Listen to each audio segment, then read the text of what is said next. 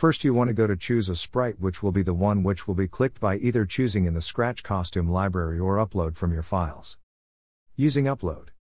Once you have that sprite, then you go to the variables section and create a new variable and name it points.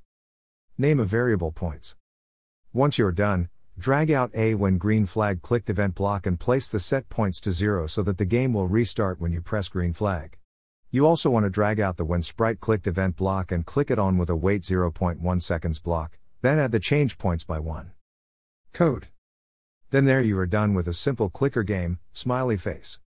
But if you want to do something more advanced, you may continue reading down.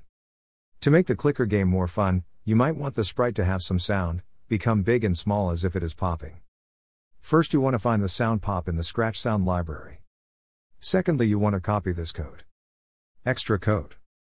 The red arrows are for the exploding effect and the blue arrows are for the sound effect. Bye.